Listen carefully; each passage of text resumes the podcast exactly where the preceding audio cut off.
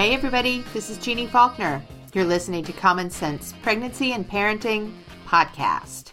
I'm the author of Common Sense Pregnancy, which is a Penguin Random House book that came out uh, in June of 2015.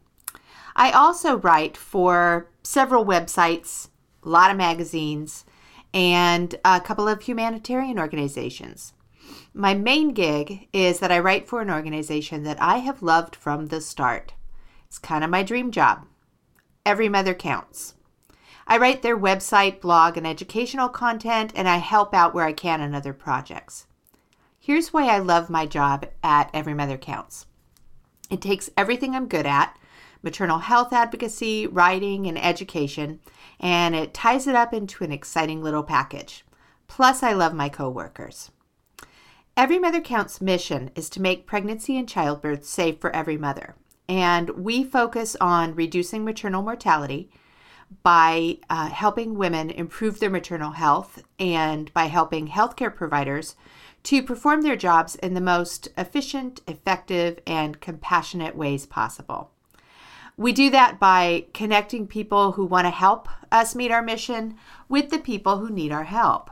We fund grants in countries where maternal mortality is a harsh reality and we host and attend events and activities that help raise awareness and money so we can fund those grants. Put it all together and it makes a big difference. My job as senior writer at Every Mother Counts came my way on my birthday about four years ago uh, when our founder, who I'd worked with on articles from time to time over the years, she asked me to contribute a blog uh, to her brand new organization. One blog led to another, and pretty soon I was Every Mother Counts senior writer. It helps a lot that I have a couple decades of maternal health nursing under my belt, and it helps that I've worked with other humanitarian organizations, and that I'm, a, I'm pretty passionate about the subject. Every Mother Counts is a dream job, and not just for me. We're a pretty small staff, but I think almost everyone who works on our team feels about the same way. We're passionate and dedicated, and we feel very lucky to work where we do. So, last week's episode was titled Mother of Invention about the creative ways mothers and fathers deal with their careers, childcare challenges, and the creative energy we get via pregnancy and parenting. Today, I want to talk about dream jobs, motherhood, and why we work so hard on maternal health. I want to talk to Every Mother Counts HR Director and Running Events Manager, Kristen Kirkland. She has her PhD in psychology. She's a world class runner, and she's just as dedicated to her work as we all are on our team. Let's get her on the line. Hi. Hi, Jeannie. How are you? I'm good. How are you? I'm doing well. So I'm finding you in Alabama? That's right. I uh, this is where I grew up, Montgomery, Alabama, and I traveled down here for the long weekend with my daughters. Um, they had spring break from school and wanted to spend some time with family. Yeah, yeah. So traveling down from New York. Mm-hmm. and mm-hmm. how old are the girls? Uh, Maya is five and a half and in kindergarten, and Luna is three and a half and in preschool.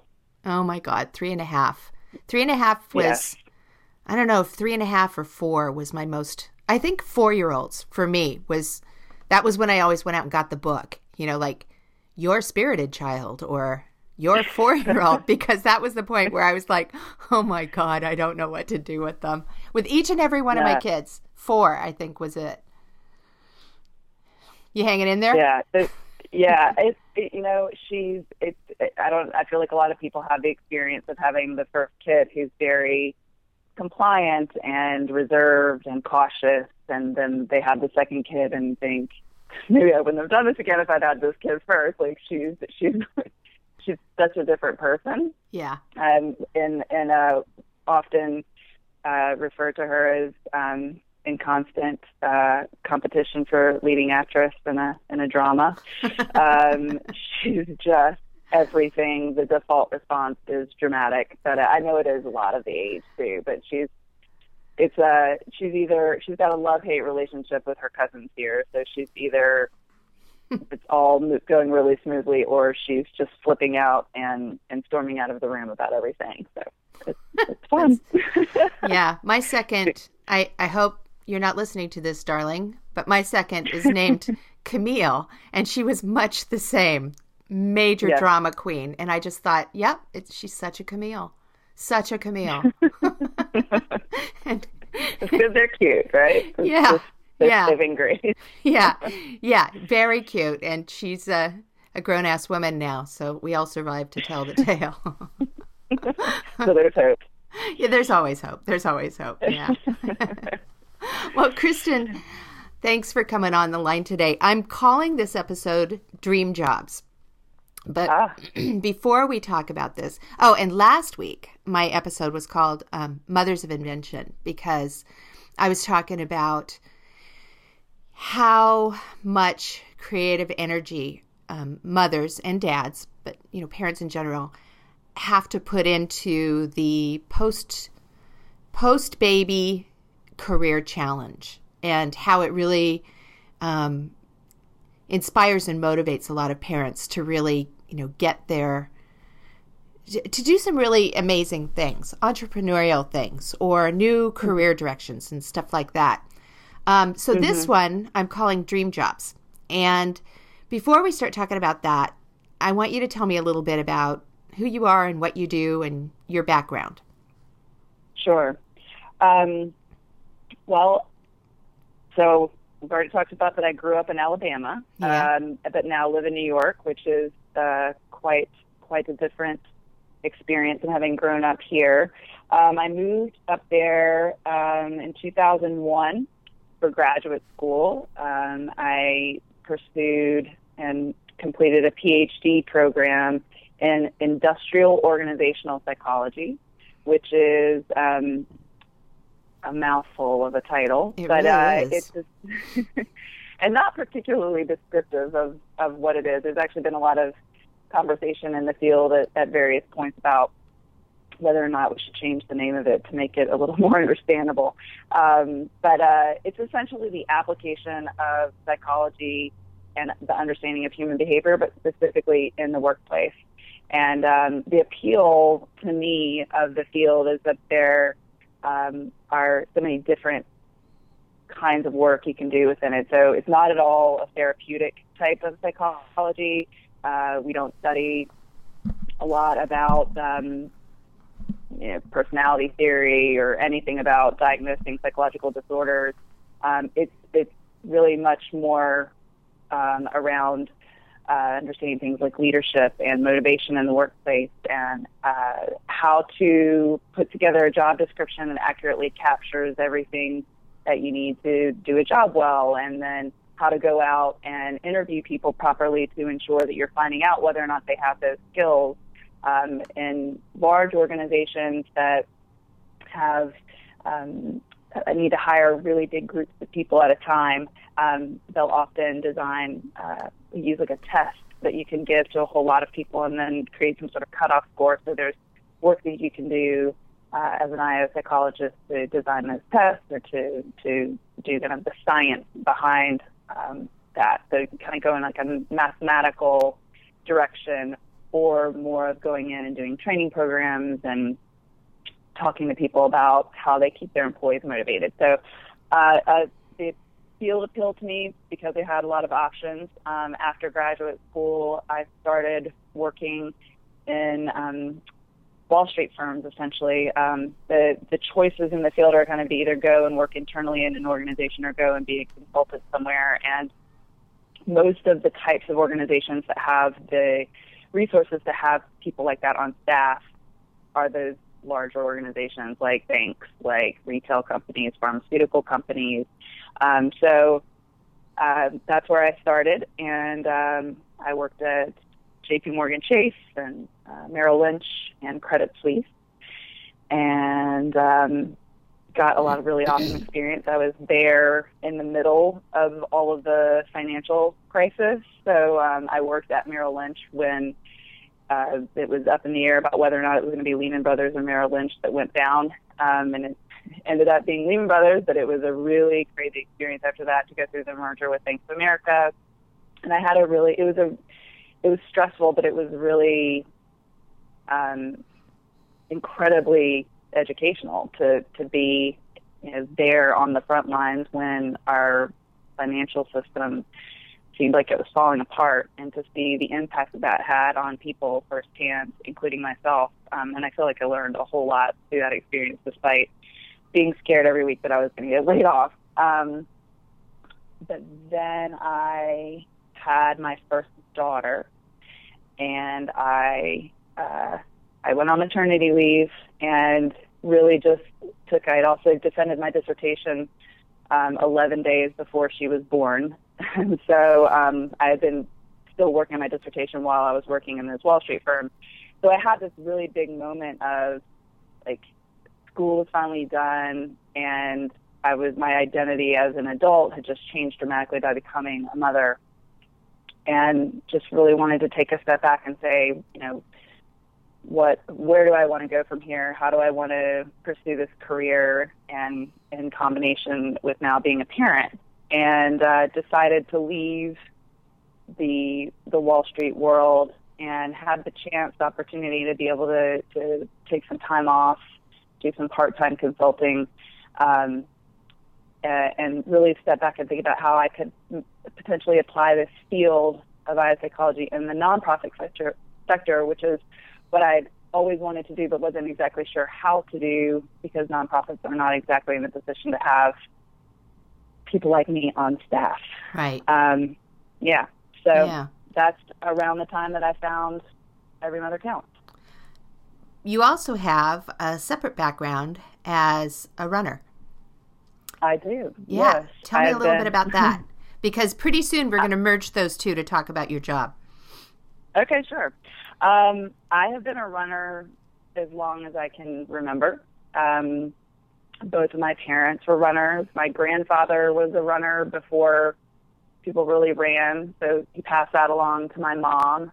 Um, and so as a kid, we would go to road races as a family, and um, it was just a really big part of my childhood. I sometimes would run with my dad in the morning before school just to go out and be with him. Um, and uh, then when I got into middle school, I ran cross country and track and stuck with that through high school. And um, and then when I went to college, I actually went to college to play um, varsity basketball. Um, and I spent the first year doing that. And uh, the cross country coach approached me after the season and said, you know, if you if you thought about running cross country with us, and um, I was like, no, I didn't. I didn't. But uh, tell me more. What, what would be involved? Um, and I ended up joining the cross country team um, at my school, which was a Division three small school. So it wasn't like I was there on scholarship for either one of those sports, but it was still a really nice way to keep athletics and, and that kind of feeling of being on a team in my life, which is something that at that point, after doing it all through middle school and high school, I really enjoyed. Um, and I ended up only doing basketball for one more season because two sports in college was too much. Yeah. But I stuck with cross country because it it was I loved it. I loved the team. I loved I just loved everything about it. The coach was amazing and and I think that the experience of of being on that team with that coach who made it so enjoyable in combination with having grown up with it. But it that was the thing that that solidified it as this is going to be a part of my life forever and is really a big part of who I am and what makes me happy. It's your natural And, um, sport. Yeah. Yeah. It's it's like I I can't imagine not doing it. It's just in my DNA. Yeah. Um My natural and- sport would be swimming. I grew up swimming in the ocean. And then uh, after having kids and I wanted to get back in shape, swimming at the Pasadena Rose Bowl Aquatic Center. And mhm. um, at that time, Baywatch was on TV, and that was the pool where the Baywatch um, actresses practiced swimming and lifeguarding skills. And so, oh my god. yeah, that was me. I was swimming with the Baywatch babes. That's amazing. it was pretty funny. It was pretty darn funny. But now I've gotten to the point where I love to swim laps. Love, love, love it. But I don't mm-hmm. like to get my hair wet. I'm such a wimp. Sports change, don't they? yeah. Yeah. Yeah. Well, yeah. let's let's go back to talking about um, how you found your way into Every Mother Counts. Sure. And it didn't it have uh, to do with your second pregnancy? Well, it I coincidentally, or whatever the right word is for it, the, uh, my second pregnancy and the the fact that it was complicated actually happened after I got involved. So it felt more um, a little bit ironic that I was already involved in a in a maternal health organization and then had my own situation. Um, it actually started with um, my first mo- my first Mother's Day as a mother, 2011, and um, I saw an ad, a baby center ad um, for No Woman No Cry, which is the film that Christy Turlington Burns, the founder of Every Mother Counts, um, made, and it was going to be airing on the Oprah Oprah Winfrey Network that over that weekend. And of course, being a new mom, by the time I saw the email, it was it had already happened. Mm-hmm. Um, and so instead, um, I just looked and started looking into the website. Um, I had at that point had done a little bit of pro bono consulting for another nonprofit that's actually based here in Montgomery called Southern Poverty Law Center, which is an organization that um, fights hate crime and intolerance, and was something I personally was already a supporter of, and and know the CEO of, and said, hey, you know, this is this is where I am, and I'd love to help if I can. So.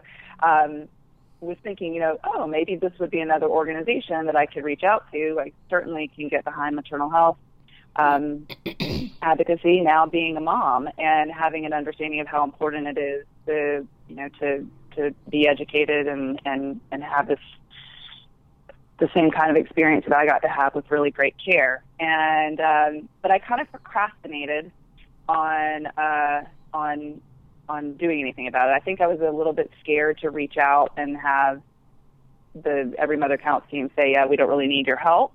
Yeah. um, and so I, I put it off and I started talking about it a lot. And I think I was trying to work my way through how I would try to explain what in the world it is that I do, um, it is a field that so many people really haven't heard of.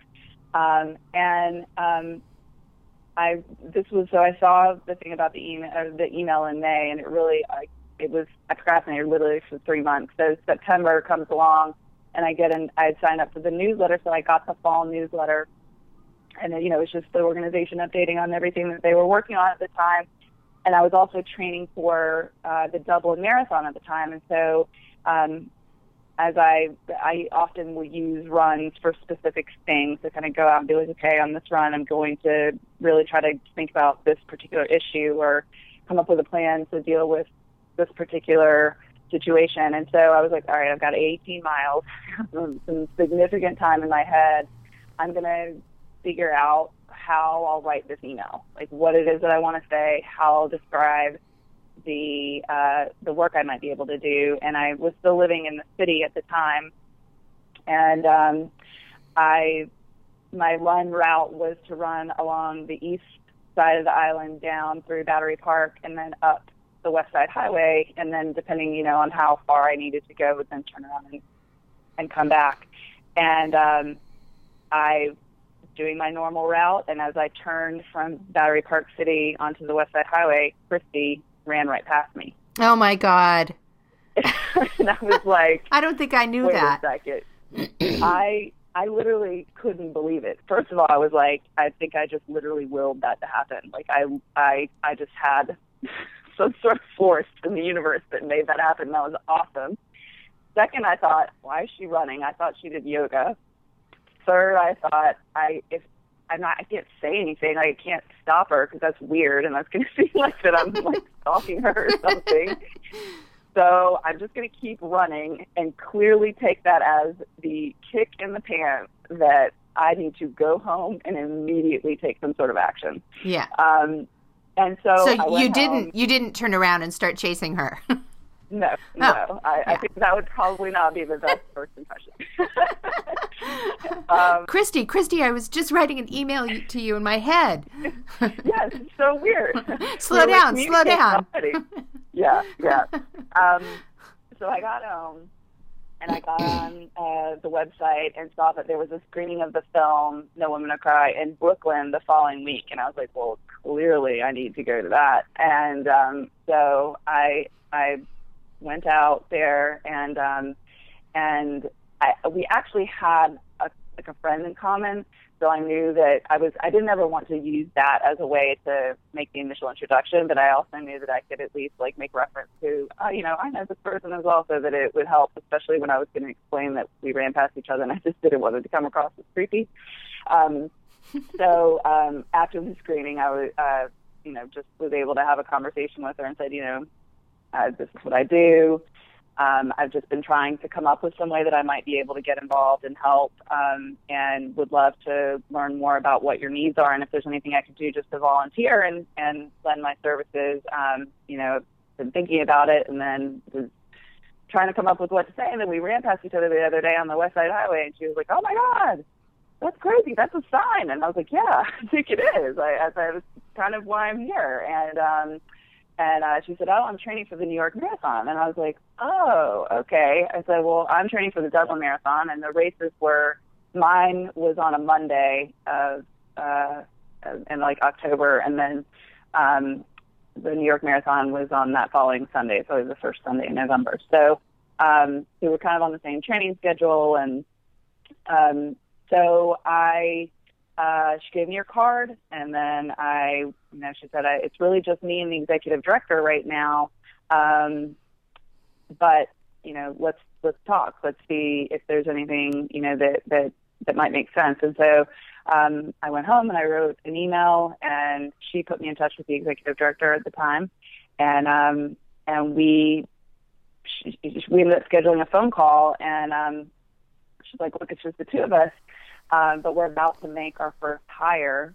Uh, we want to hire somebody to help us with our social media because we figure that that's going to be the way that um, that we really begin to build a community of maternal health advocates. And neither one of us know that much about it, so we want to bring somebody on board to do that. Could you help us with that?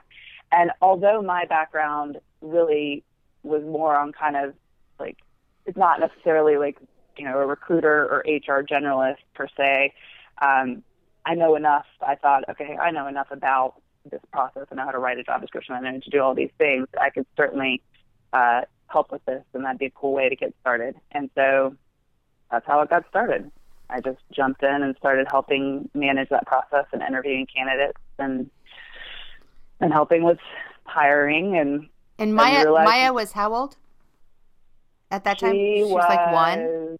Yeah, like one uh-huh. basically. Uh-huh. She was yeah, 13 months old when we took her to Ireland and Scotland for me to run the Dublin Marathon, which was not the smartest decision we've ever made. But anyway, yeah, she was one.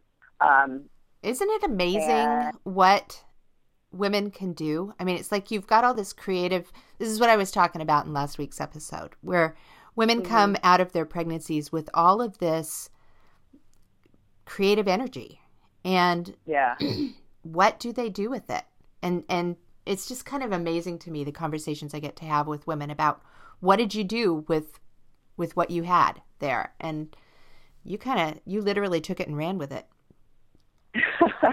yeah and i mean to to say that like i don't know that i could have ever predicted that it would even occur to me that i could apply like that i could go and non-profit like you talked to me when i was in graduate school and said you know, one day you're going to go and figure out a way to apply this job to a nonprofit that's going to end up being really non-conventional. Like it, that would have been like that doesn't even make sense. Like what are you even talking about? But like now looking back on it, the steps that it took to to get here, um, is you know, it's, now it does make sense. But yeah. it, it certainly wasn't a predictable path. no, no. So yeah. And then you got pregnant with Luna. Yes. So I started off really once we made a first hire, then all these other things started to come up. So I needed there was like the work kind of just kept generating itself. Um, and you so were doing was, this you know, all volunteer? all volunteer and all remotely because at the time our headquarters were based in DC. Mm-hmm. So um, occasionally I would, you know, meet up with a couple of people, like with Christy and with Clancy, who was um, both working partially for for EMC and then partially for Christy um, personally as well. And um, so they were in New York, but, but at that time, uh, Aaron, who was our executive director, was based in DC, and then the person that we hired as a social media person was also based in DC. Um, so yeah, all volunteer, all remote. Little things kept coming up, um, and I just kind of kept saying, okay, well, what else? What else do we need? Like, all right, we came up with an offer letter. Now we need benefits to offer her. I'll go figure that out. Um, and so it just, you know, but it was it was perfect for somebody that was, you know, uh, with had a toddler, and then I was in my second pregnancy, and 16 weeks into my second pregnancy with Luna, um, I found out that I had um, a combination of complications. So one, I had placenta previa, which um, is where you know, placenta is blocking the cervix. Um, it had attached the uterus down there, and um, which is an issue if it stays there because obviously, uh, or maybe not obviously, it, the placenta can't come out first, and if it's blocking the way, then it's um, it's yeah. the, the only option is a C-section. Yeah, because um, with placenta previa, it covers the cervical opening. Just for listeners who may not know, and yeah. you can't push a baby through that because baby and mom will bleed to death. Yeah. It's one of those absolutely if you've got placenta previa, you're having a C-section. It's the only safe way to yeah. go. Yeah. Right.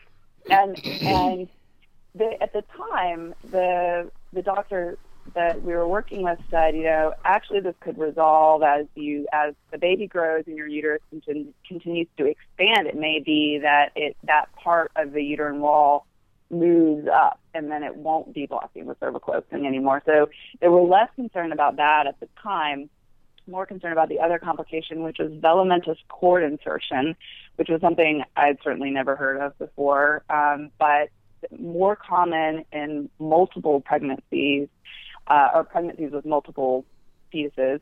Um, but the the easiest way to explain it is that the umbilical cord hooks into the baby totally fine, but when it hooks or is connected to the placenta, rather than it being that plugged in and then the like, I don't know, think of it like like plugged into the mothership, mm-hmm. um, where it's going to be to have the best connection. Um, it it sort of hit the surface of the placenta, and then all of the blood vessels, um, both mine and hers, were all around the outside of it. So it was instead kind of plugged in through an extension cord. Was how I started to like to get it visualize it and yeah and and so the issue was if she couldn't get enough nutrition and and everything from me because of having this kind of like one step removed connection that there was there was possibly going to be a point that she would need to it would be safer to take her out earlier than later you know, so obviously at, at that point it was like, you know, we're not going to know what's going to happen. We just have to watch and monitor really carefully. But if we hit a point where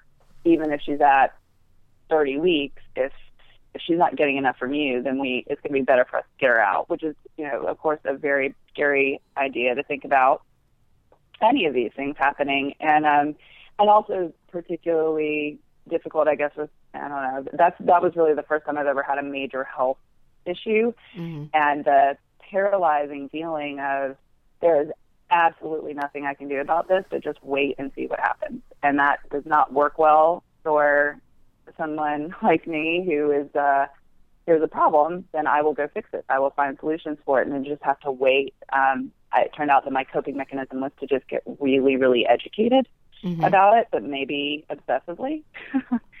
um, reading every journal article and um, everything I could find about it. Um, and then at 26 weeks, it started going in an even more complicated direction where um, the placenta had not moved. It, it was staying in place, fully covering the cervical opening, but then started splitting in half.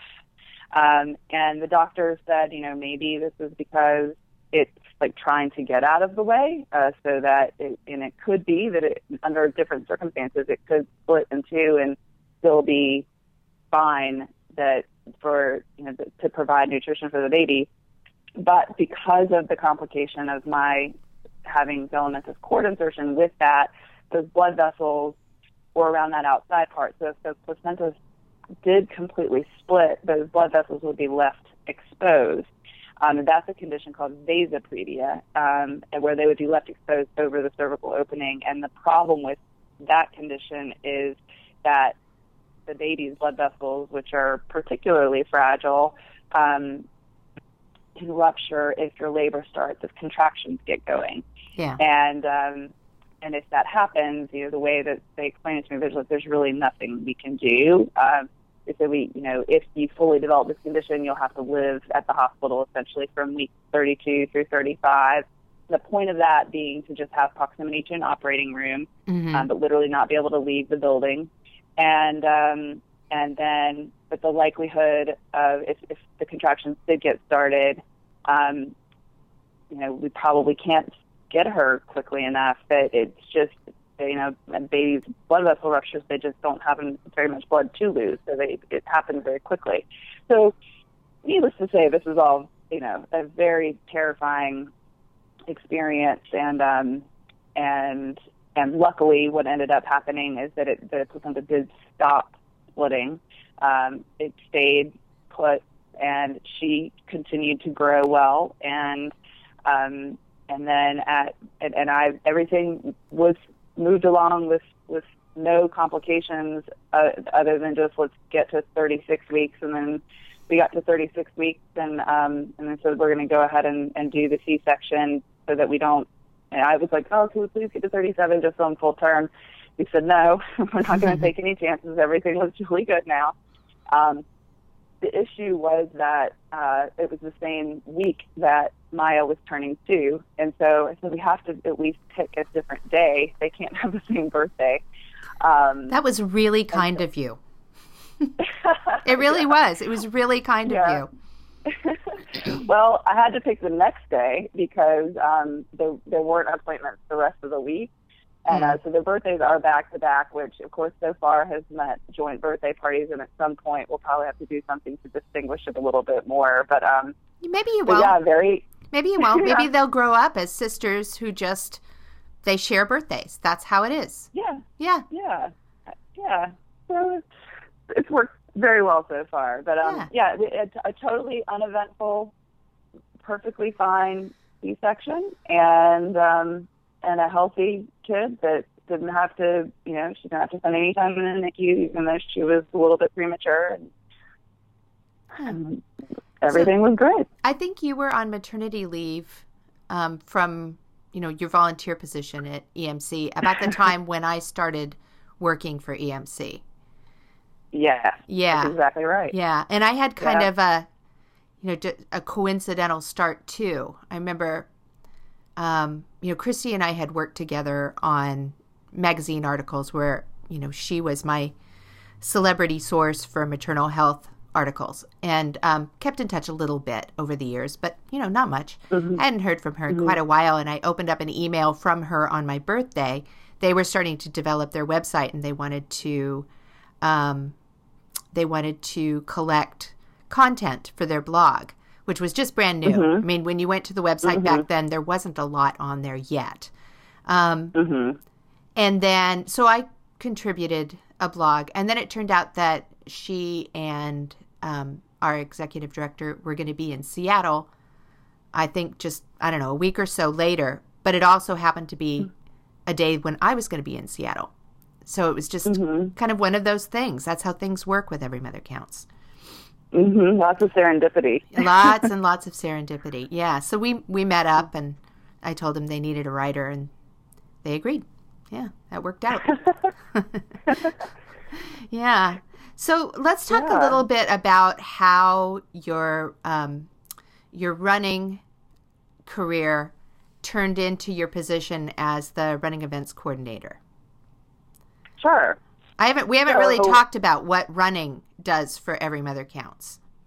Right. Right. and I and I Yeah, talked a little and- bit. I talked a little bit in my intro to this podcast about you know what Every Mother Counts is and does, um, but Okay. I haven't really talked about the running program yet.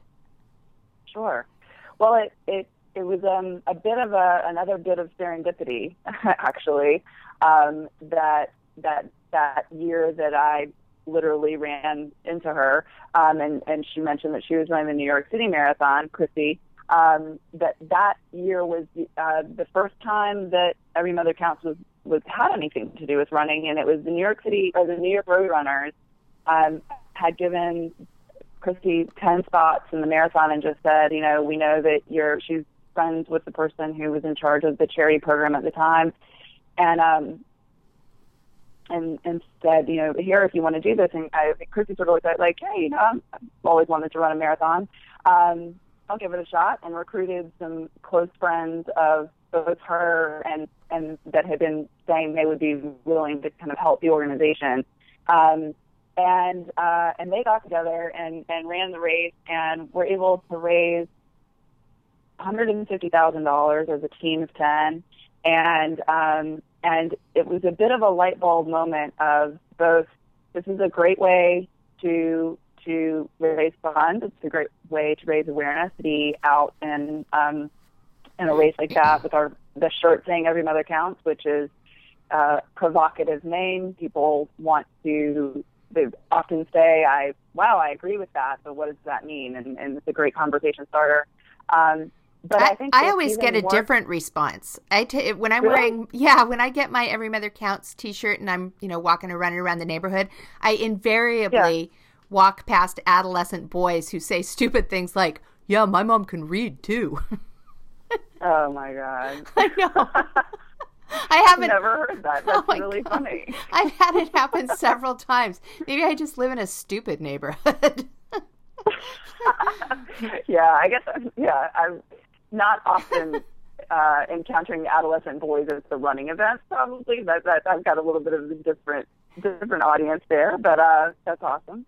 um, but but I, the the bigger light bulb moment I think for for Christy and and sort of collectively the team at the time was, you know, we the organization addresses three barriers that women face to getting the care that they need. Um, education and resources or supplies and, and then transportation or distance. And so many women are so far from a clinic or a, a doctor and, and, and though they're they're not being able to get travel the distance, so they have no way uh, to to get transportation there, and so therefore are not getting the prenatal care that they need, or not getting to a clinic, um, or can't get there to give birth, um, and then you know might lose their life due to a either a complication that could have been identified if they'd had prenatal care, or a complication that happens during the delivery.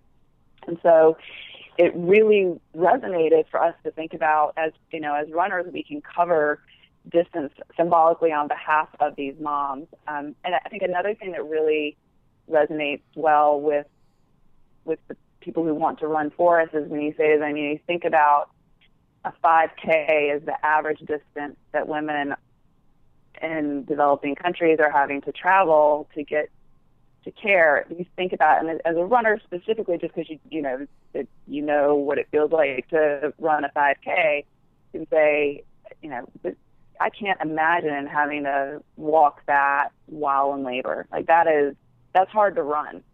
So to think about doing that on, while going through one of the more physically challenging and painful experiences you can have as a woman is it's really powerful. Yeah. And um, I think it, it's really given people a way to feel like they can do something to take some sort of action to be part of the EMC community. Um, that they're doing something to take care of themselves, which of course would promote health um, for everyone, and um, and then to have this kind of symbolic connection to to covering one of these barriers for women. Mm-hmm. Um, and and so the the genesis of this whole thing started with the marathon, and then and that, that was I was running Dublin, they were running New York, and then um, uh, there was I guess almost a year and a half later um, that I when I was coming back from my maternity leave, and I use air quotes on maternity leave because it was we referred to it as that, even though I was a volunteer. I had just ingrained myself enough in the organization at the time that um, that that's how we could refer to it. And um, and our executive director said, you know, we've got several employees now, and um, you know, we'd love to have you be the HR director of the organization and help get some infrastructure into place.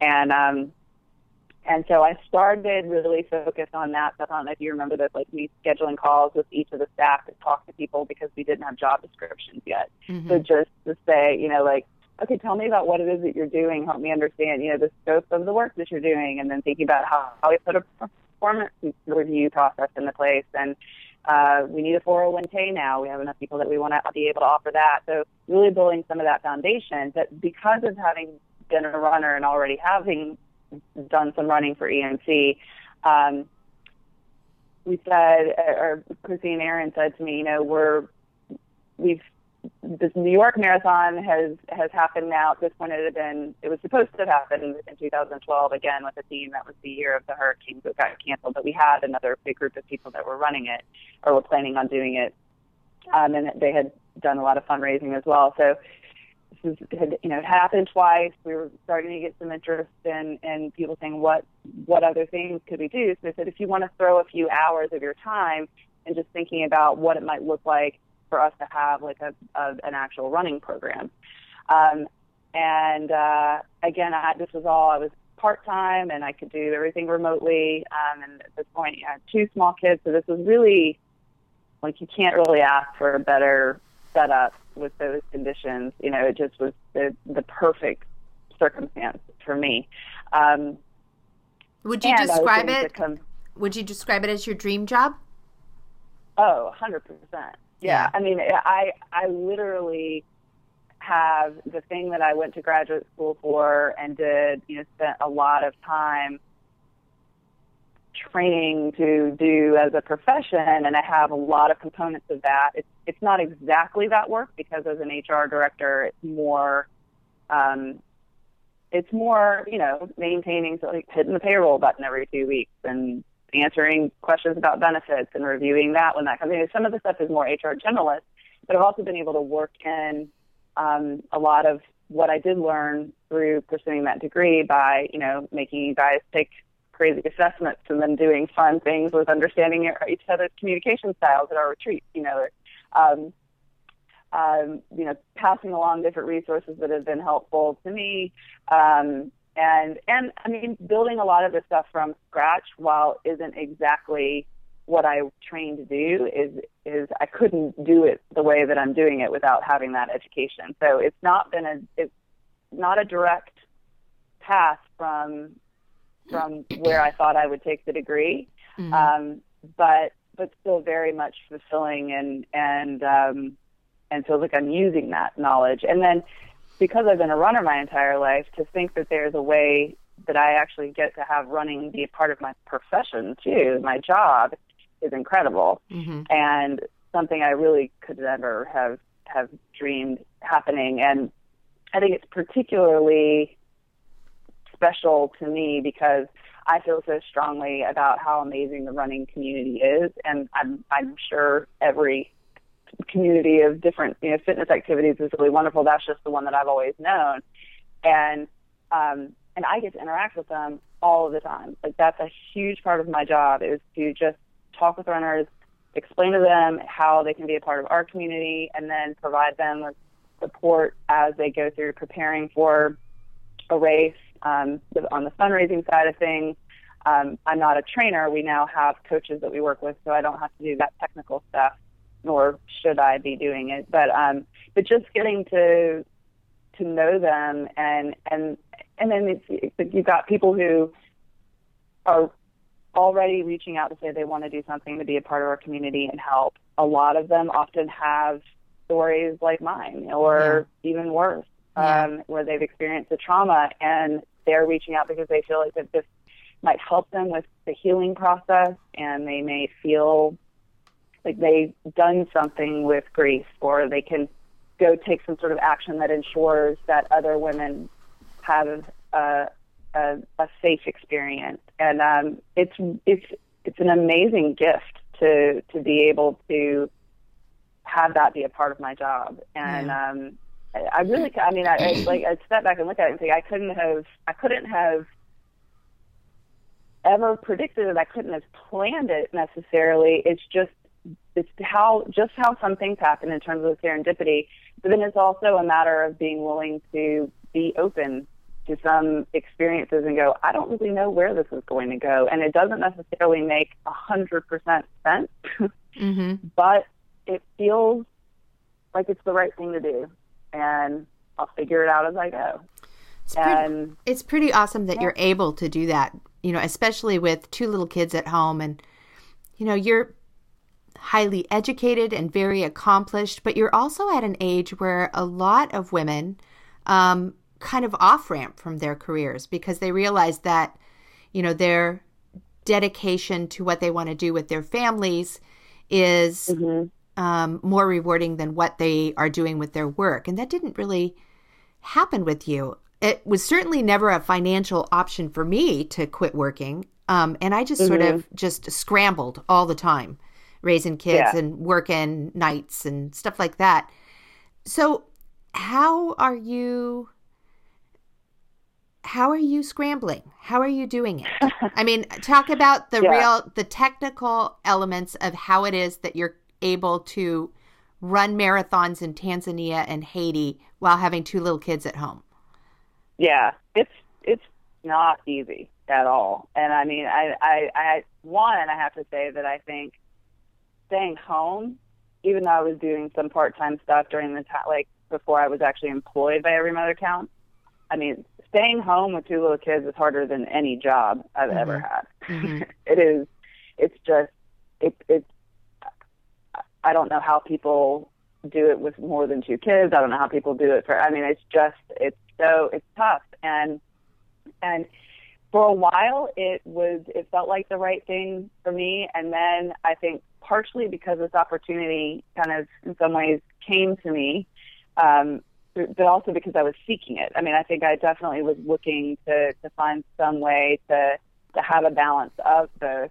Um, technically, how this works is with help. I mean, yeah. I, I and it took me a little while to, um, you know, type A, like high achiever, you know, try to be good at everything and try to do everything and because for the time that I was home, and even the time that I was working um, part time from home, this job has now, with the growth of the running program, has turned into a full time job, and I now am, am in the office three days a week. But prior to that, when I was still just part time and at home, I still was doing everything. I was doing all the grocery shopping and the laundry and cleaning the house and all the kids stuff. And because I had more flexibility than at that point than my husband has. Um, and um, and he's incredibly helpful. It was just that's just sort of the role that we fell into. And so as I started to transition into not being at home and now traveling a lot, um, it's been it's been a really big transition, a really big change for um, for our entire family. And I think the kids are um, you know, they just eventually just sort of get used to stuff. I think it was now it's been, I guess, getting uh, a year and a half of my transition into being full time and, and, and in the office. And um, we live a little bit outside of the city, so there's a commute involved as well. So went from me being there all the time to pretty consistently three nights a week. I'm not there for dinner. Mm-hmm. Um, sometimes I make it for bath and bedtime.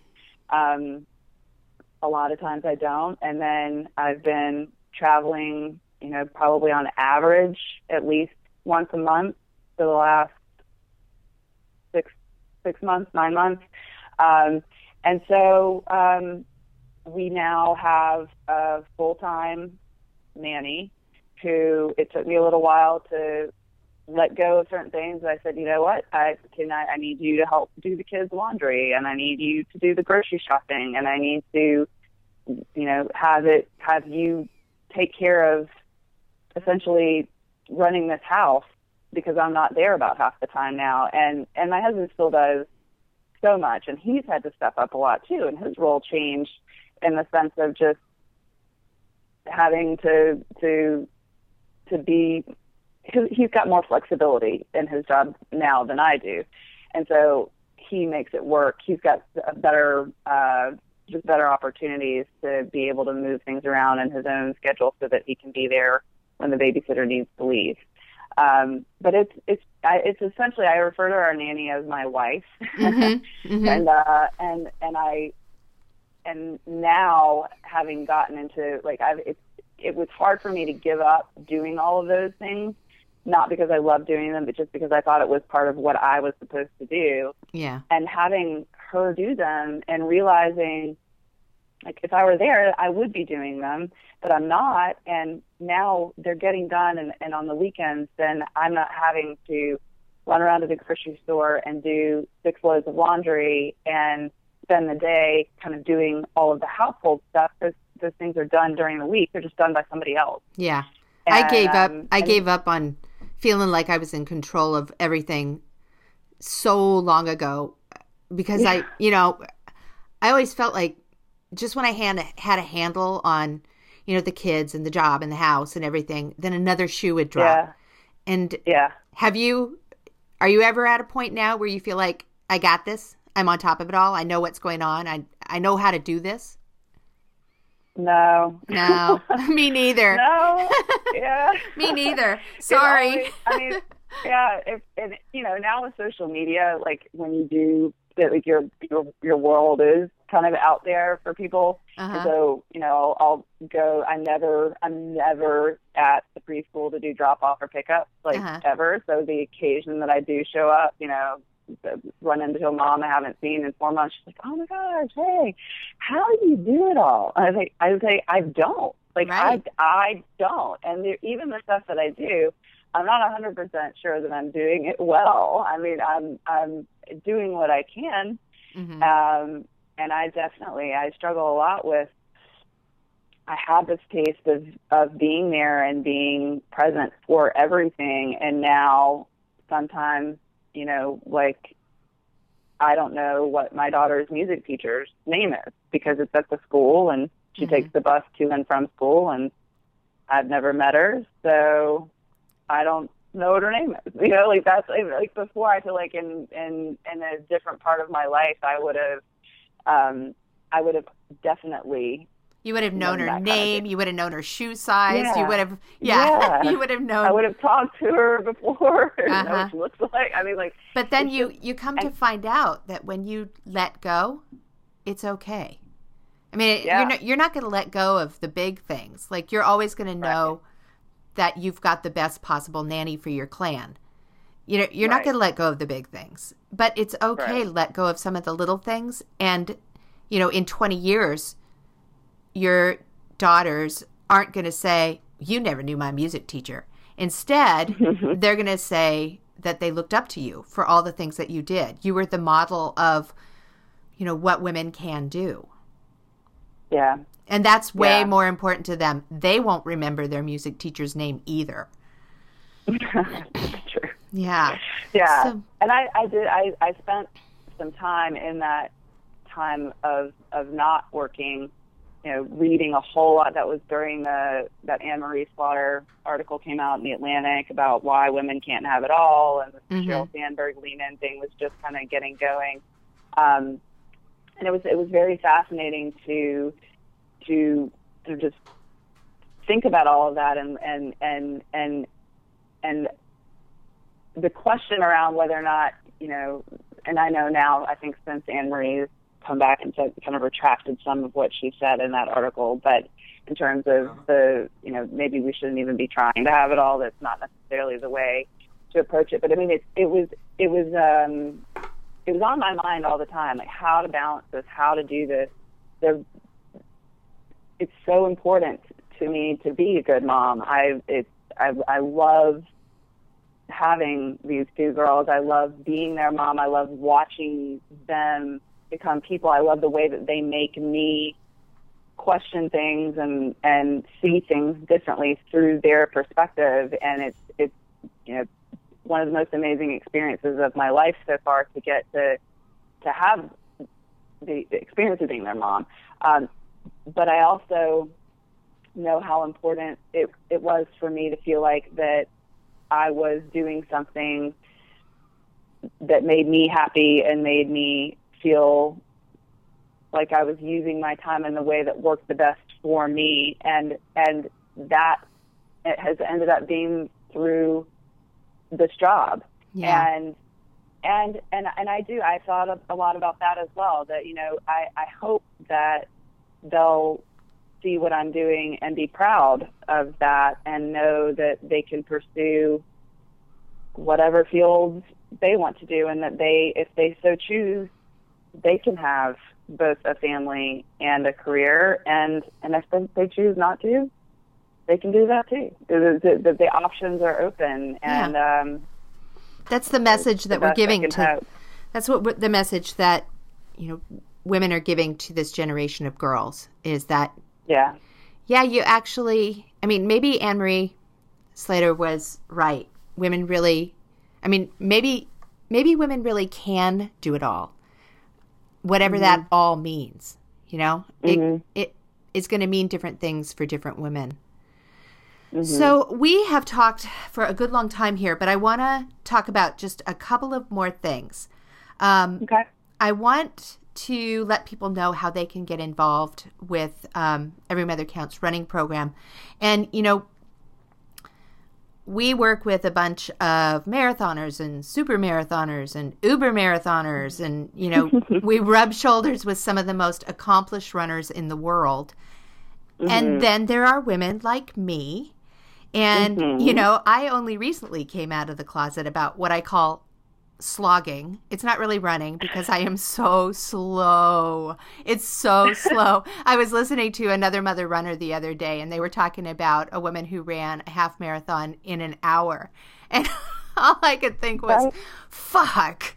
It took me an hour to run 3.72 miles or something like that. And and you know, in an hour, I mean that's just ridiculous.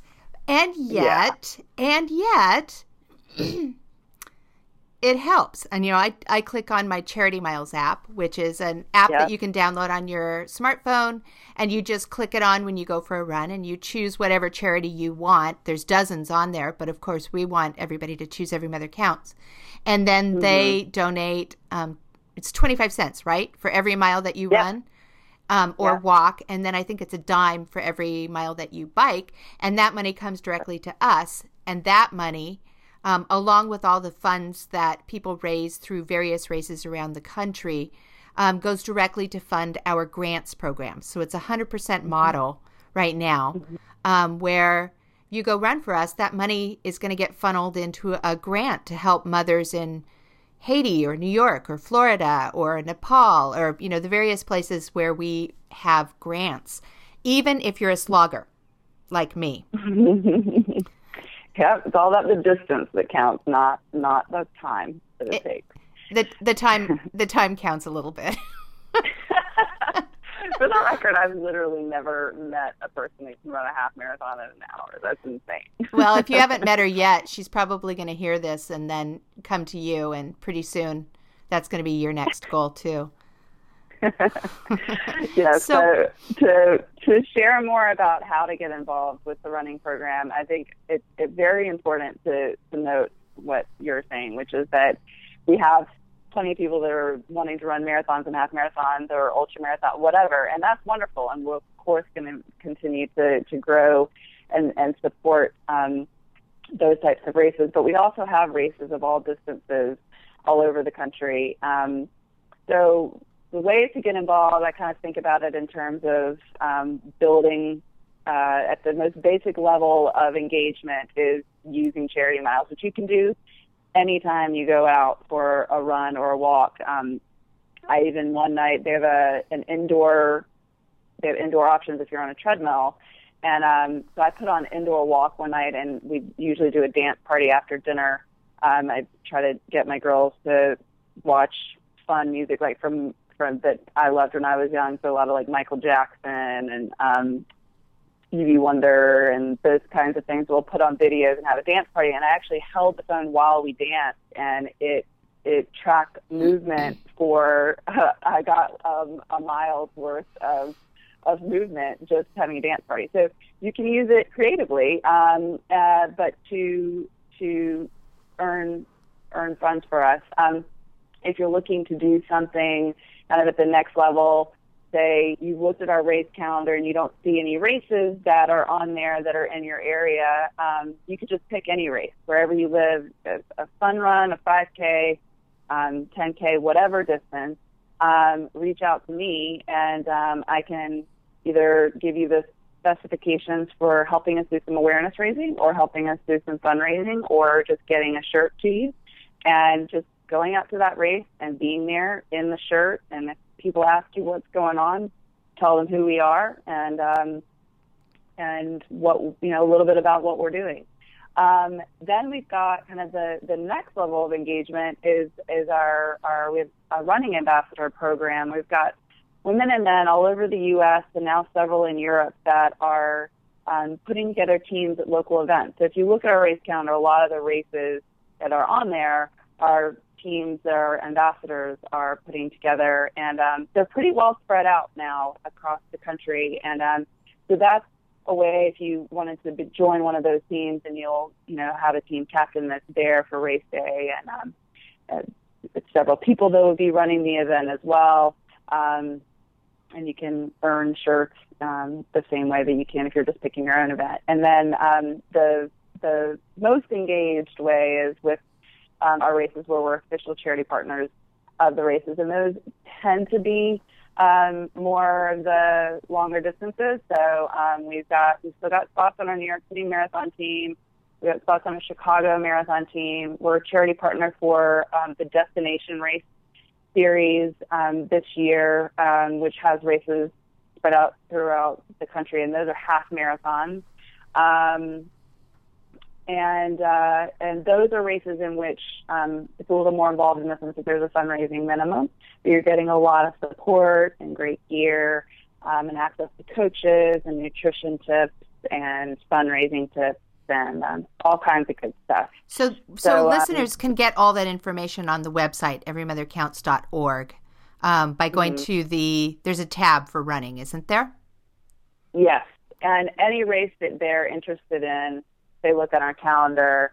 Um, they just click on it, and it generates an email to me. So we can have a conversation and figure out what plan makes the most sense.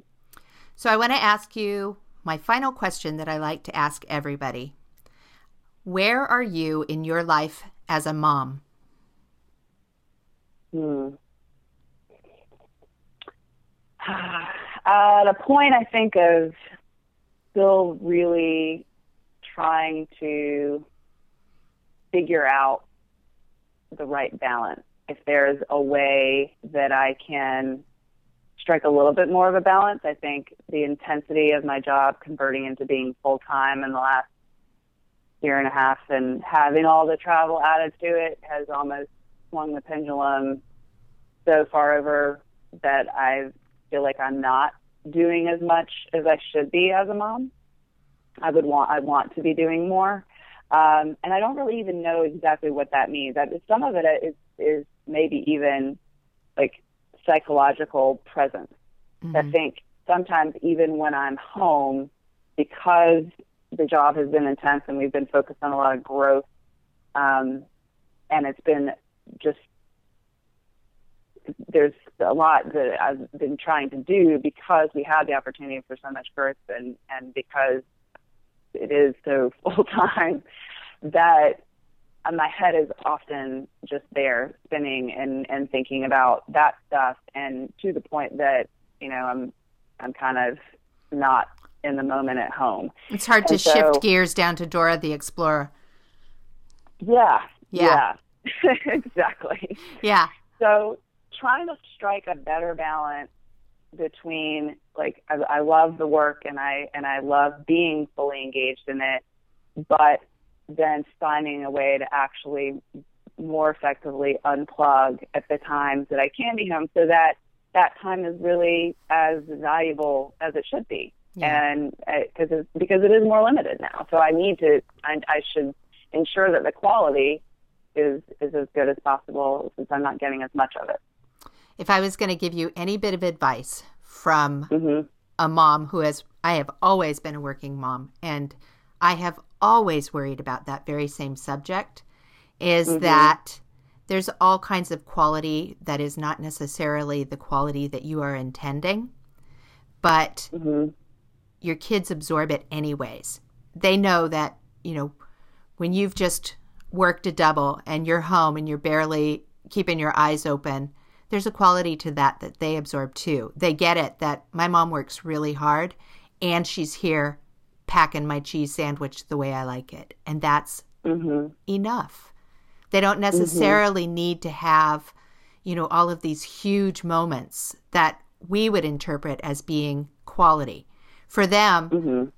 you know, the things that they're going to remember are the dance parties after dinner. And they're going to remember, you know, the simplest things.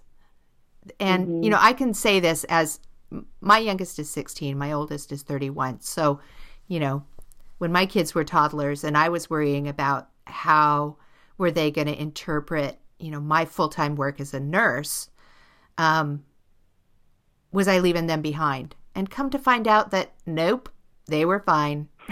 Mm-hmm. fine, fine, fine. they didn't know any different. They had a hardworking mom. They still do. And uh, yeah, they were fine. Just yeah. fine. They also had yeah. a hardworking dad who was there, who knew how to do braids and bows for the girls and knew how to do, you know, they had a rich life and it didn't have to all rest on me. Yeah. Yeah. Well, Kristen, yeah. we have talked for a good long time. So let's put a pause on this conversation and come back to it again sometime in the future. I know that Every Mother Counts has a big Mother's Day push coming up, and maybe we'll talk about that going forward. Thank yes, you. Thank you. Absolutely. Thank you for coming on.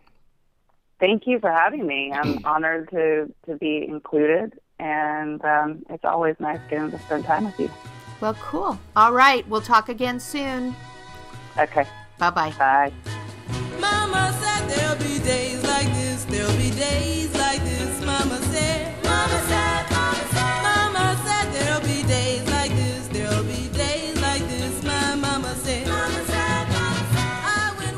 Today's guest was Kristen Kirkland of Every Mother Counts.